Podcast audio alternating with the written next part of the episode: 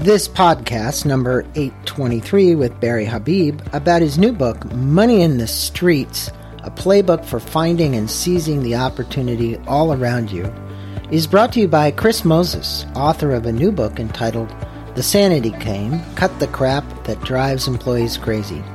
In this interview, Chris and Greg discuss the endless issues that the employee face and how the management of companies in the crossfire of insane behavior can change for the better. The Sanity Game provides practical and easy to implement advice for any organization faced with low morale or lack of engagement within their workforce. You can learn more about Chris Moses and his book, The Sanity Game, by going to thesanitygame.com. That's S A N I T Y G A M E.com. And now for our featured podcast, please listen to Barry and Greg as they talk about Barry's new book entitled Money in the Streets, a playbook for finding and seizing the opportunity all around you. Enjoy listening. Welcome back to Inside Personal Growth. This is Greg Voisen the host of Inside Personal Growth. And Barry is joining me. Are you in Palm Beach, Florida today, Barry? I am. Although All it's right. a bit rainy, but I'm here. All right. Well, you made it there. He's normally in New Jersey and New York. And Barry Habib is our guest uh, this morning. And Barry, I want to thank you for being on Inside Personal Growth and sharing some of your insights and wisdom about his new book, which his head is covering it in the back, but I'm going to have him hold up a copy Money in the Streets. Um, this is a great book. He has lots of accolades from some very interesting people, including Tony Robbins um, and Randy Zuckerberg. But Barry, I'm going to let our listeners know a tad bit about you um, before we get into the questions about the book. Barry is an American entrepreneur and a frequent media resources for his mortgage and housing expertise. He's the CEO of MBS Highway, the industry's most highly regarded and recognized tool for transforming sales people into advisors. Barry is a two time Crystal Ball Award winner for 2018 and 2020 for the most uh, accurate real estate forecasts out of 150 of the top economists in the U.S. Barry was also named 2019 Mortgage Professional of the Year by National Mortgage Professional Magazine and was 2019 finalist for the prestigious Ernst & Young Entrepreneur of the Year. He is the lead producer and managing partner. You can see his sign in the corner of his desk over there for Rock of Ages and 27th longest running show in Broadway history. He's also produced Criss Angel's Mind Freak at Planet Hollywood in Vegas. Well, Barry, this book had a lot of appeal to me, and I'm sure it's going to have a lot of appeal to the listeners as well.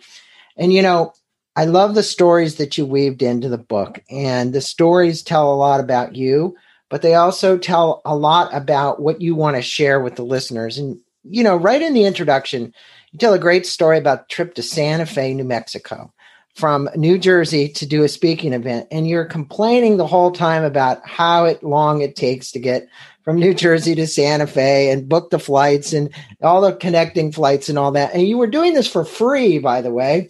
Um, so, but the story also exemplifies the opportunities that are really everywhere, which is really what this book is talking about. There's money in the streets. You know, you can find opportunity anywhere if you're willing to go that extra mile. And I think that's what it's about. Can you tell this great little story that sets the stage really kind of for the rest of the book? Yeah, Greg. Well, first of all, thank you so much for having me. And I'm so glad that you and I have got a chance to become friends and connect on here. And your story is really interesting as well. So thank you for sharing it with me. And, you know, I feel like we're kind of kindred spirits here. And, and Greg, uh, can I tell you, not only was I so humbled by putting this book out and I got the book in my hands for the first time last week, right? And I have to tell you, I don't mind saying it was kind of emotional for me to kind of finally see that together. But then over the weekend, the publisher sends me this link on Amazon and it hit number one on the bestseller list on the new releases. So I was like, oh my goodness. So uh, I am so grateful. And that's a lot about what this book is about. It's about gratitude and understanding how fortunate we are and having a positive mindset and an optimistic mindset. And so many years ago, as a, as a professional speaker, and I've been doing that for more years than I want to admit, it's a little less than 30 years that I've been a professional speaker, but you know, I have a good heart and I want to help people out. And someone asked me for a favor to do this. They were launching a business. They wanted me to be the headline speaker there. It was in Santa Fe, New Mexico. And man, it's a pain in the butt to get there, Greg. So I, I wasn't feeling well. Now I didn't realize it at the time, but I had diverticulitis and I was having an attack and I didn't understand why I was in such pain, but I really like pulled myself to do it because I made the commitment. She was counting on me and all these, all these people that were going to be at the event. So I really sucked it up for the long trip there. And, you know, I guess uh, God rewarded me with this because after doing the talk, yeah, I met so many nice people. It was a great crowd. And boy, I tell you what, Greg, when I got to the hotel, the hotel was kind of dingy, man. So the cost of the hotel room $25 for the room and you asked the guy to charge you more because I, I said all right I said, wait a second, how much is it? 25? I said, just, just charge me a little more so I feel good about this experience, you know? Uh-huh. And he says, no, it's 25 bucks. And guess what? He says, here's a dollar back coupon to get a beer for free. I was like, oh no. Well, uh, you know what? It was a good thing. I just kind of went for it because like you said, and like the book talks about, opportunities are everywhere. And, um, you know, whenever I speak, whatever the situation is, I try not to think about me. You know what I think about? I think about the person in the audience who got up early that day, who maybe isn't doing the things that were on their list or is sacrificing other things that they were going to be doing so they could spend time with me and hear me speak. So I take it really seriously, Greg. I want to do everything I can to make it worthwhile for that person, to show them that the time that they spent with me was really worth the sacrifices and the effort that they made. So happened to do a pretty good job and people came up to me like they always do afterwards, but there were three people in particular. One was a lovely gal, beautiful gal, Cindy Ertman. And she's just gone on to do so many things in the mortgage industry now as a leader. And, and I got a chance to be friends with her and coach her and mentor her. And uh, so that was just, you know, now 20 year friendship.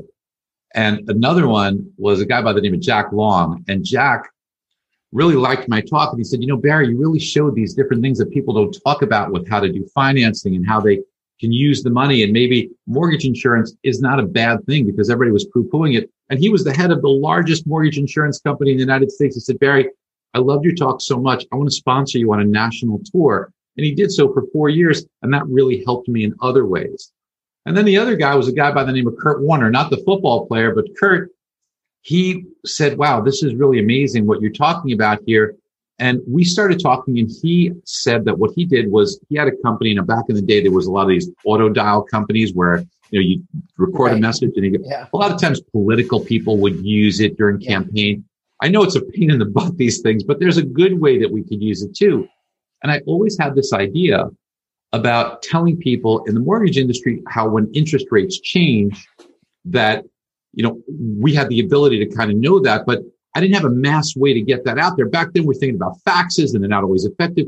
But here we could dial your cell phone or call your office by recording one message and having it sent out immediately. And a light bulb went in my head after talking with them. I said, wow, this could be a great opportunity. And I launched the company called Mortgage Market Guide, which became ubiquitous within the mortgage industry, had 30,000 paying subscribers and wound up selling it for a lot of money um, seven years later. So here's something I didn't even want to go to, Greg. And right. everything was pointing against it. I did not feel well. But because I gave my best effort, because I networked with people, because I spent time to get to know them and ask questions and was interested in them, those opportunities presented themselves to me with friendships and, you know, Cindy's doing so many great things in the mortgage industry. I mean, it's all her. She gets all the credit, but I feel good that I was able to have a small part in her mentorship. And Jack Long really helped me to build Mortgage Market Guide. And Kurt gave me the idea to start Mortgage Market Guide and to build that and take him on as a partner. It's just amazing what's right in front of us. It is, and, and and that story is just so so exemplifies going the extra mile and the money in the streets. You know, the people in the audience that you connected with, the connections they made, and what they turned into. A real quick story is um, Larry Wilson from Wilson Learning was somebody who had the biggest training center in Santa Fe, New Mexico. And Larry and I would talk very similar, and he'd say, "Well, come on out to the center because I want you to get here." And it was raining cats and dogs, and I drove through the mud, and he says, "I want you to co-author a book with me." And, and the you know that so the answer to the story there is great. Now you speak about random nature of rejection, which we all face from time to time. Uh, you state that you were not born in the what you call the Silver Spoon Club, and, and neither was I. I mean, it sounds like we had very similar families. Can you tell our listeners about your family life and why being born into your family really was a blessing? Um, I well, think we need to look for those blessings. Well, and that'll tie into the title of the book too. And first, you know, Greg, um, I think you and I, when we first talked, and one of the reasons why I felt like I had such a great connection with you is because we both feel that one of the important things to do is, yeah, we all have to have goals, right? We all want to make sure that we set that. And it's very important to set goals, keep raising the bar. And you have to have a des- de- yeah, a destination. We talk about in the book. You know, you don't, you don't put in a destination into your GPS based upon where there's the least traffic you need to have a destination. And if you go through traffic, well, you have to figure out best ways to navigate that. In life, it's the same. You need to have goals. You need to have a destination. And if there's traffic, if there's obstacles, you have to get around them. But the name of the book, Money in the Streets, comes from the fact that when so many immigrants came here, my parents were immigrants and they came from Europe my ancestry is from Spain. And while my family is not Turkish, they lived in Turkey for many generations. It was very difficult. And they came here at a time where the Turkish government took everything they had. My parents were both intelligent, but my mom never went to school. So she didn't read or write. They were older and they came here and the government took everything they had. They were really poor. My dad had to humble himself from being an international journalist in Turkey to working at a hot dog stand. And because my mom had to make, money to help support the household, she worked in a sweatshop where they make dresses. My oldest brother, Norm, he did what he could as a young teenager, but whatever money he made went to the household to contribute to bills. Just a very different lifestyle. So now they discovered, guess what? Mom's pregnant with me. So good for my old man for still being kind of active at his age, right? So good for him. But um, he was 57, mom was 40. They were broke didn't speak the language. And now here's a baby on the way. Now, what's interesting about the way I was conceived is I was conceived in 1959. The reason why that's important is because birth control became available in 1960. So I kind of just slid in there. And then, Greg, to top it off, abortion was not legal back then. It was pre Roe v. Wade. So I kind of just slid in there and listen, maybe that's the reason why I want to try and make the most of this is because this for me is kind of like bonus time, right? So um, we talk about the word random in the first chapter because random is the way we all come into this world. It's the most random event we will ever have because we don't pick it. We don't pick the year. We don't pick the family. We don't pick the circumstances. And with me, my parents were very, very poor. So their challenges became instantly my challenges. Now, my mom and dad were distraught and they were distraught when they found out that they were going to have me, as anyone would be. I don't blame them for this. And that's the thing about when you have rejection, you know, you shouldn't think it's always about you. It's the circumstances. So don't let it get you down. If you're feeling rejected, doesn't mean it's you. It could just be the circumstances. So don't let it get to you. But when my parents wanted to, you know, have abortion, they couldn't do it. When they were wondering what to do, my mom, who worked in the sweatshop one day, was crying. And her boss, Emma, who owned the shop with her husband, Joe, saw she was crying. She says, Karina, why are you crying? And she said, well, you know, we're, we're, we don't speak the language. We're broke. We're older. You know, my, my husband's 57. You know, we're going to have a baby now. We've got two other kids to take care of. We don't know what to do. And she was crying. And Emma, who could never have kids, offered her everything to have the baby. She says, you have the baby and give it to me. I could never have a baby. I'll go away. I'll give you money. I'll even give you the business. And my mom came to the revelation that, oh my God, what she had was a blessing, not something to be upset about. Because here's someone that would give everything to have what my mom already had. And of course, my mom would have never gone for it, but it changed her mindset. And I think, Greg, that a lot of this book has to do with the mindset that we have. Because while everything else is random, your mindset is truly within your control. And that's the thing about when you take a look at fulfillment and doing for others. You want to have success. You want to have goals, but fulfillment comes from helping other people and doing good. There's a lot of people that are very famous or very wealthy or very successful, but they're very unhappy. And I think that you have to have fulfillment. And that typically comes from doing good for other people and seeing them do well, along with those successful goals to have something that approaches happiness. That's just what I, the way I feel about it. Now, you know what's interesting? One last thing on that story. Emma came to the house years later and she saw me as kind of a young man. And she turned to my mom and she said, you know, Karina, you made the right decision. So kind of a nice story. It is. It's a very nice story. And, you know, I, I think that, you know, as you say, randomness happens all the time. Every day we're having something random that comes in and uh, we don't have control over it. And it's how you approach it from your mindset. Um, you can make it positive or you can choose to you know uh, bump along the negative path. And you don't do that. And that's what i like about you. And that's why my show is called inside personal growth. Now you spoke about being at tony robbins event and tony came over to you and he said barry habib a very successful guy uh, but he will have hardships and suffer too um, the best way to move through the challenges we face is to have what Tony calls a beautiful mindset. We were just talking about that. Can you speak with our listeners about cultivating what he's referring to and you're referring to as this beautiful mindset? Because it's it's one thing to tell our listeners a story like what you just told.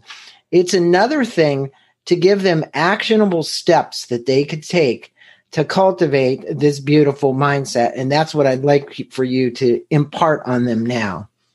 Yes. So Tony and I um, have spoken at a lot of events together, and we've become actually really good friends. I cherish the fact that um, I'm I'm friends with Tony, and as a matter of fact, this just a few days from now, this Saturday, we're going to be spending some time together, and I always learn from him. Uh, he is just this incredible human being, and one thing that Tony did help me that I want to share with all of you, and he gets full credit for this, is called the 90 second rule. So, Greg, things are going to upset us. Things are going to piss us off. Whether it's somebody cuts you off on the road or this or that, it's going to happen. And what that can do is change your mindset into the negative. And then not only are we upset, not only are we taking away from us, but we're also going to reflect that on other people because we're pissed off and we're going to have that crappy attitude. Tony says, we're human. We're going to get pissed. But within 90 seconds, what our job to do is to switch that around and don't let it steal not only our joy, but don't let it steal the joy that we can bring other people, Greg. And I really have practiced that for a long time where I try and snap out of it. You know, I'll, I'll get pissed. I'll maybe be short. Maybe I'll say whatever, but then 90 seconds later, if I can, within 90 seconds, sometimes I don't do the best job, but I try to pretty quickly, Greg, switch that around, take a deep breath, oftentimes apologize, and try and bring joy to others. Keep that beautiful mindset. And I think if we all just try that, and one of the other things I do to really cultivate that is I start every morning with gratitude. Every day, I begin my day typically right after a cup of coffee and I go through and I actually say it out loud all the things that I'm so blessed and grateful for my health, the opportunities I have, the wonderful things I have, my wonderful family, all the good things, all the prayers that have been answered, all the all the things that I have, all of the things that you know I want to focus on because if we just focus on the negative, you know, it's kind of like when you're driving your car.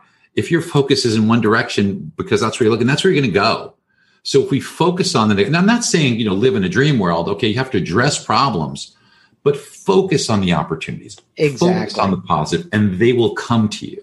Yeah. It's, and, you know, it's an easy thing to do. You know, when you swing your legs outside of the bed or even before they get outside of the bed, just repeat the affirmation of the things you're grateful for before you take that first walk to the bathroom. You know, that's my little routine. And I I go back a long way with Tony as well. And I'm going to pick something up real quick and just show you here. you see this? oh, there you go. so um, the reality is is that he helps people, you help people get on track. And that's what that's about. Now, I want to talk about a really important thing that happened in your life and mine as well. So I, I really related to the story. When you're 11 years old, your father had a heart attack. And you and I have this story in common. Uh, mine started at seven, and my dad ultimately died at 53 when I was 18, and I was in the hospital at the same time, just like you. Um, can you tell our listeners about your intuition that guided you back to his room to say goodbye? because you were at the elevator door and the significance of this event that changed your life forever and helped you to build resilience. So what advice would you have would you give the listeners who are facing these life challenging events and how to deal with them? I think I told you before just 3 weeks ago I had to be the one to pull the plug on one of my brothers. So I lost a brother. And I look at finitude and you see finitude, every one of us, that's one thing we all have in common is finitude. And no matter how hard we work, but you have to put this in perspective spiritually. And I think your resilience and your spirituality is a really important part. And I think uh, you have a lesson for people to learn from this story. So I, I, am very spiritual, you know, not so much religious, but very spiritual. You know, I begin every day with prayer. I believe it works. I truly do. And I, I think that, you know, going back to when I was a little boy, I had a very un- unfortunate circumstance. Um, at age 11, my, my dad passed away. And there's a lot of folks like you, Greg, who have had these unfortunate circumstances. So my dad had a heart attack. I was too young to even know what, what a heart attack really meant. But I remember as a family, we went to go visit him in the hospital and he seemed okay. And, you know, maybe a heart attack wasn't that bad. I mean, it seemed okay. But I don't know, just something was just in the back of my mind. And as my family left the room and we all went to the elevator, and as we hit the button for the elevator, I just couldn't take the next step. I said, I'll be right back. And this is just an 11 year old kid completely on my own. I didn't even ask permission. I ran as fast as I could to my dad's room. And I just saw him there, lying there. And something said, you have to say goodbye one more time. And I said goodbye, Daddy. And that was the last time I ever saw him. So the lesson that I learned that day was trust your gut. If you feel something, if you, if something is telling you inside, and we've all had that, we've all had that, but we suck it down. We don't pay it any mind. And then later on, we regret it. What I want to just try and share is that when you feel that, please listen to it. And that's a lesson that I learned that day. And it's really helped me my whole life to just, when something doesn't feel right, don't dismiss it. Don't say, oh, it's nothing or it's just, me. it's not. There's something yeah. that's telling you. The universe is telling you. You have, you have it inside you. You're more sensitive and more miraculous than you know.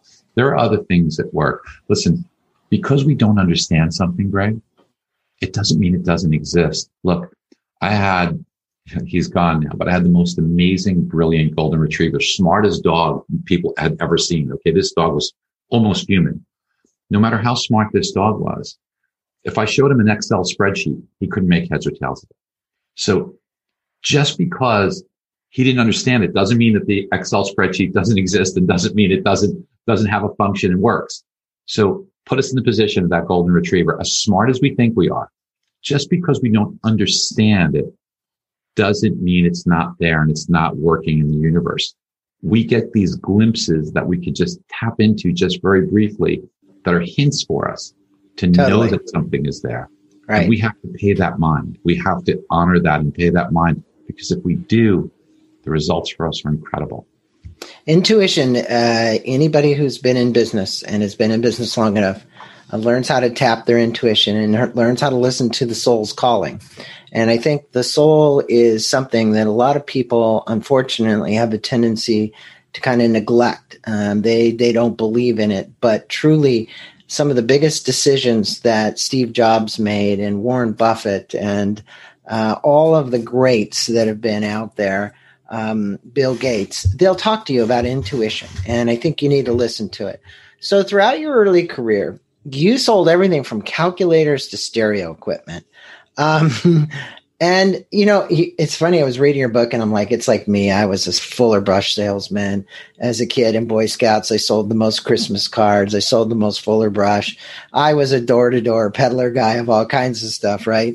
I was in the insurance business. Everything, you name it. But what is it about having a career in sales that you knew was going to set you free? Because you know, you saw something different that some people, not everybody sees this in sales. I did, you did, um, but it did set you free.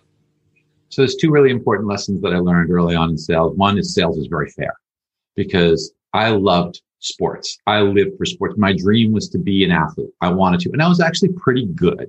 I wasn't great. I was pretty good.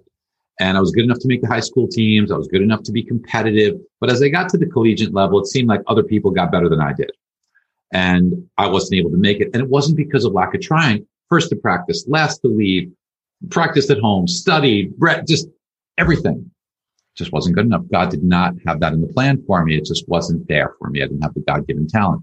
So athletics, yes, it has to do with a lot of effort, but it's got to be with God given skill. Sales, on the other hand, is very fair. Sales is something that depends on one thing and one thing only. And that's this right here, heart. How much do you want it? How much are you willing to sacrifice? The more you put in, the more you get out, the more effort, the more the result. You don't have to be faster. You don't have to jump higher. You don't have to bench press 300 pounds. All you need is one thing, and that's heart and desire. And if you're willing to do that, you can be extraordinarily successful in anything you want to do in life and especially sales. Now, one other thing I learned from sales. I learned that when bad things happen, Greg, that it's shows you opportunities. Most of us don't want bad things to happen. And yeah, I understand. We don't want to plan for that. But every time something goes wrong, you have the opportunity to shine and rise to the occasion. When something would go wrong in sales and something wouldn't work or something like in the early days when I was selling stereos out of the trunk of my car, I'd be this kid running around all, you know, New York City, Brooklyn, New York, Staten Island, right? Queens, and sometimes something would go wrong. There wasn't cell phones. So I leave this answering service number because that's the only people get in touch with me. They probably thought they'd never see me again. This kid out of the trunk of his car. But they would call, leave a message. I would call back and I would make sure I went there to either exchange or fix the problems. People were so blown away that what they did was they felt obligated, like, oh my gosh, you came all the way out it. I got to buy more, or I got to tell somebody to buy from you. And you built these lifelong relationships that are based on trust. And trust is everything. And while people may trust you, they'll really trust you if something goes wrong and you fix it mm-hmm. and go out of your way to do what's right when you could go the other way. Yeah. So when things go wrong, don't look at that as a negative. Realize that this is your chance to shine. This is your chance to build a relationship. This is your chance to build your career, your reputation. Things going wrong sometimes can be the best thing that happens to you. So true. So true. And we all have so many stories about uh, salespeople who sold us something where there's the side of the person, the people that never showed back up again, and the ones that gave the best customer service conceivably possible. And you know it's it's almost like doing something for free. You know you come back to fix something and people i know there's a sense of this because people sell things off the internet this way. They give away a lot for free. And then ultimately you go guess what? I'm going to buy what this course this guy has because he gave me all this stuff for free. And i think that psychologically uh, it it does it's a it's a methodology that works but more importantly if it's in your heart and you really want to make it right by somebody, they read that very well. Now you speak about yeah, Greg, Greg, eh, Greg, you, you can judge someone's character by how they would treat someone else who can absolutely not do anything to benefit them. Exactly. How do they respect them? How do they treat them? What do they do for someone just out of kindness, out of respect, out of knowing the right thing to do and lifting someone else up? And I've got to tell you something about that too, is that while you might do it selflessly, it's almost selfish because the feeling that you get from knowing that you did something good, that feeling of fulfillment, it really does wonders for the way we feel about ourselves. And, and that's part of happiness. Well, and you can tell the uh, leadership of an organization by the kind of customer service people that they've hired and trained to do that work. I don't care if it's a computer repair or something that went wrong with your Google product or your Microsoft, but if you get if you can see how good those customer service people are, that is a key. Now you speak about the strategies for seizing opportunity at our feet, and you list a bunch of them in the book. What are some of these strategies that you'd like to inform the listeners about and that can help them seize opportunity? Um, you had many in the book. You can pick a few of them and say, okay, here's some of them we'd like to talk about. But um, I'd love for you to talk about the strategies of seizing so, opportunity. So, first of all, the name money in the streets, right? So, what does that mean? When immigrants come here, they hear that America is such a rich country. There's literally money in the streets. All you got to do is pick it up, right? So then they come here and they become disillusioned. And my parents were no different. And they told me these stories when I was a kid, like, you know, how we thought there was money in the streets. We thought it was such a, and it was kind of funny, but it was really sad. And then later, as I started to discover these things, as I started to discover building trust, as I started to discover talking to everyone and telling them what you do will uncover opportunities. As I started to discover attending gatherings and not going there and being a wallflower or staying with whom you came with by actually trying to meet people and understand them and learn from them. And look, there's an old saying, if you want to be interesting, be interested by being interested in them. I mean, heck, I've had times where I've sat on the plane next to somebody and struck up a conversation and it wound up being a relationship or a friendship. And the other thing that I really discovered is that if you want to make life really special with relationships, don't start by asking. Start by offering. Start by giving. If you have the heart and the mindset of how can I help you and what can I do for you and what resources that I have can I do to give something special to you? Not everyone, and you have to be okay with this, but many, many times they will want to reciprocate. And that's what makes your life so special. And of that comes these opportunities. And as we tie together with trusting your gut and being able to kind of see the other thing too, Greg, is we gotta, we have to think big. You know, we have to think big. And somebody who taught me this was a guy by the name of Jack Grummett, who really opened up my eyes to thinking big. You know, the analogy that I like to use is now I do like, I do like nice cars, fast cars. I like to drive on the track and I like to make sure that I do so correctly. So I've had many, many, many lessons. And one of the best lessons a driving instructor gave me was simple, but critically important for all of us. And he said, most people, when they drive, if you even catch yourself, most of us look at the car in front of us as we're driving. That's the natural thing to do. But that's actually the wrong place to be looking. You should be looking much further down the road. And if you want a great example of this, just take a bottle of water, right? Take, take, take a bottle of water and put it about 15 or 20 feet in front of you on the ground if you're outside. And when you do, look at the bottle of water and then try and see a sign up ahead. You probably can't see it.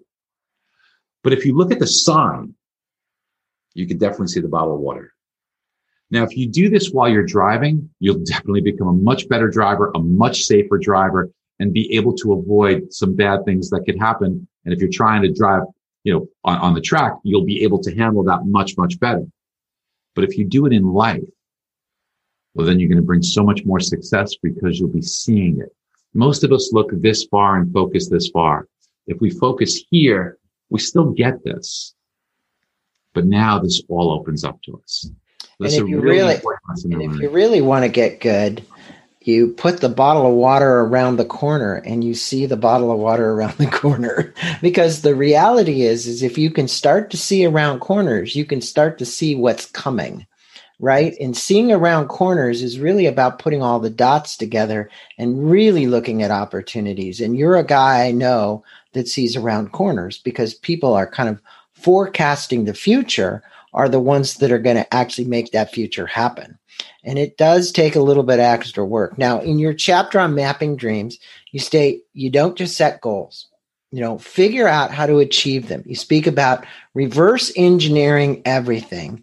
Now, I love this because in a book that I just did that Napoleon Hill Foundation sponsored called Think and Grow Through Art and Music, I'm going to give a shout out to Randy Faulkner. Uh, Pharrell Williams was one of the people he interviewed for the book. And Pharrell didn't really make big time thing until he was like in his 40s, right?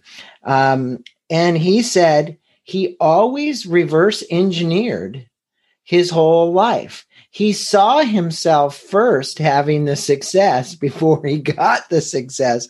So, talk to us about that because you've obviously used the same technique very successful in your life.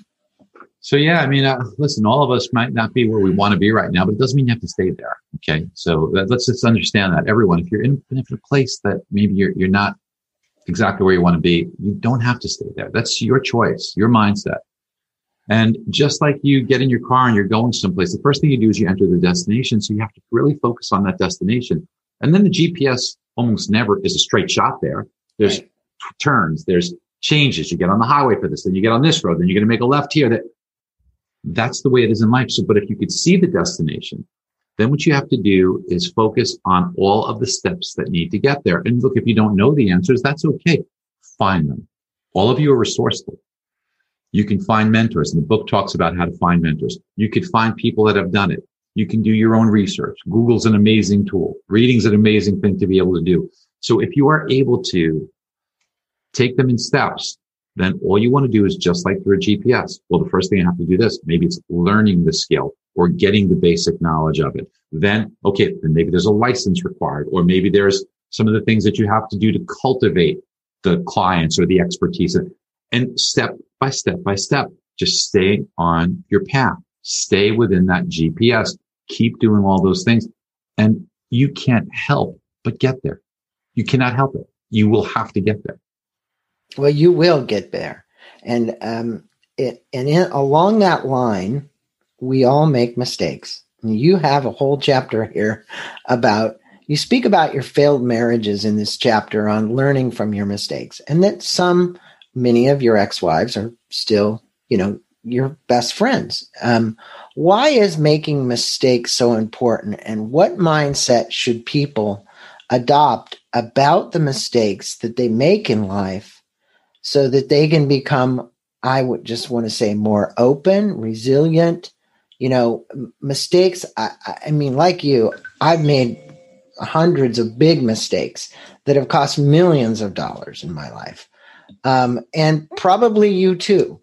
But if you oh, yeah. don't, if you don't, if you're not willing to make the mistake, then you're not willing to learn Uh, you know i think the key is don't make the mistake twice well yeah well you know in, in, the marriage i did make it twice because my, my yeah. but my two my my, my ex well, look at the kids you have as a result right so kids, yeah kids are amazing kids you know dan yeah. and nicole from my first marriage with marion who we're still friends with we spent thanksgiving together because it, I, I don't believe in having you know if relationships that don't work out doesn't mean that there wasn't love there and it doesn't mean that the person's not a good person it just it just means that for whatever the reason was, and sometimes it's my responsibility of what had happened. You know, certainly my second marriage with Tony, it was really my fault. You know, I was too wrapped up in work and this and that, and I was out of balance. So you try to learn from these things. But Jake and Jared, they came out of it, were just are they are amazing, amazing people and kids and good human beings. So you know, and Tony and I are best friends. You know, we we talk very often. We help each other. We, you know, it's, it's it's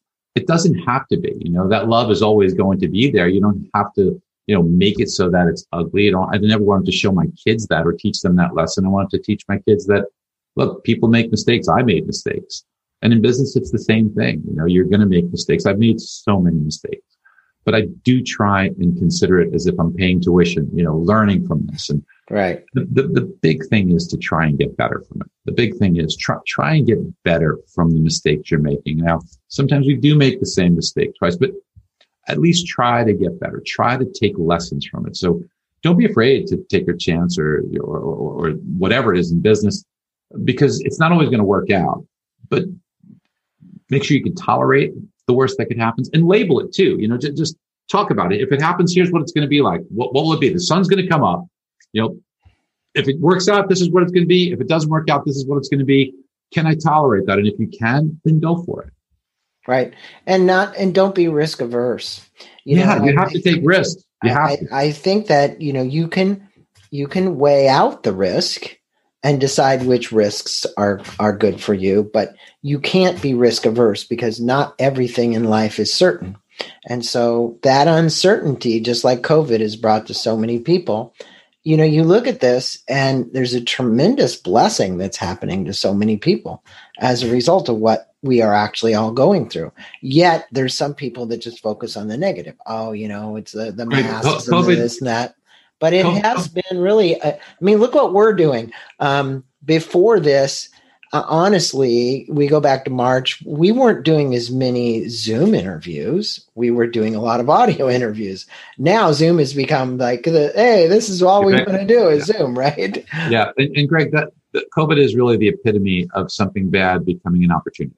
Right. Yeah. So, yeah. this is clearly not something we want. Not, it, it, the, the sooner we can get rid of this darn thing, the better. I agree. But, but those of us who are looking at it and saying, okay, there's friction here. How do we step up? What can we do to help others? How do we alleviate those points of friction? And those are the opportunities. That's what I did when I started Mortgage Market Guide in the mortgage business. People were getting hurt because rates were moving intraday and clients were getting upset because their rates were going up. Mortgage professionals were lost. So I created something to alleviate that by creating a system that would alert them. With Rock of Ages, I would watch and I would just observe and people would come to my show and I would see them get there. It's in New York City, so they would get there a little bit late. They wanted to get an adult beverage. They waited online. By the time they got their drink for 16 bucks, the lights would flicker, ding, ding, time to get there. And you could not bring your drink to the seats. So I'd watch these people like guzzle their drinks. I was like, why do we have to do that? Why don't we let them drink in the seats? I said, no, on Broadway, it's not allowed. Well, Greg, if you know me, you know, we've never done that before is not a satisfactory answer. So I fought and fought and fought, and I became the first show in the history of Broadway to allow drinking in the seats so people have better experience. Now they all do it. When I had a medical imaging business, I know, and I hope to God nobody ever has to go through the anxiety of waiting for the results of your scan. Now, you know, the tech knows the deal, but the tech can't talk to you. Okay. And so your mind's your worst enemy. You get upset. You have anxiety, tough to sleep.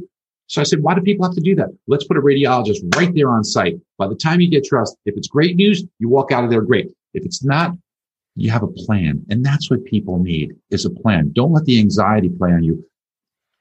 Help them see what's next. Help them make progress. And progress is really a, a word that's associated with happiness. Look, maybe you want to lose 20 pounds, but if you lose seven, you're happier. Okay. You're not at your goal, but you're happier.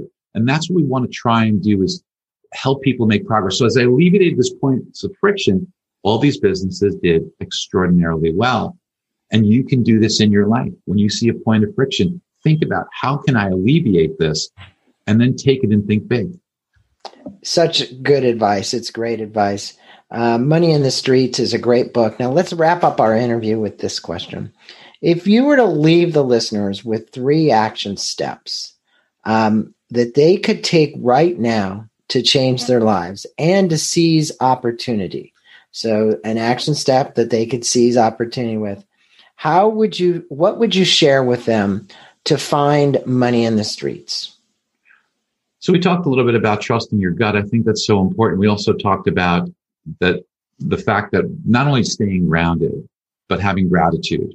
So these are very important first steps i, I would say to to really being able to discover opportunity. Talk to everybody you know socialize. And if it's not in you do the best you can to do it. Maybe it's on social media. Step up and relieve points of friction. Why not? It's free. Go on Facebook and put a 30 second video with an idea. You'd be surprised at the followings that you build. These are things that we need to do. And Greg, what we want to try and really do is come from a point of, of really trying to help others and do good. And if, if your objective is to help other people, to do good, you can't help but the money and the success to come because many people will pick up on that and really be gravitated towards you. You know, being magnetic is really an important thing. And the secret to being magnetic is everyone you come into contact with, make them feel better about themselves and give them something that can help them value. Now, you can't give what you don't have. So this means that you have to put some work in. You have to put time in to constantly learn, to constantly improve yourself, to constantly grow and when you do learn these things, don't keep it a secret. Share them with others. The best way to learn is by teaching. It really is. When we do these things, we become more magnetic. When we're more magnetic, we build a following. When we have a following and a base, and people are going to listen to us. And whether you're selling something, advising people, coaching people, you'll be happier because yeah, you'll be making more money and You'll be in a position where you'll be helping others that gives you fulfillment. I do want to say one last thing, and that is get in touch with your why. Many of us leave the house.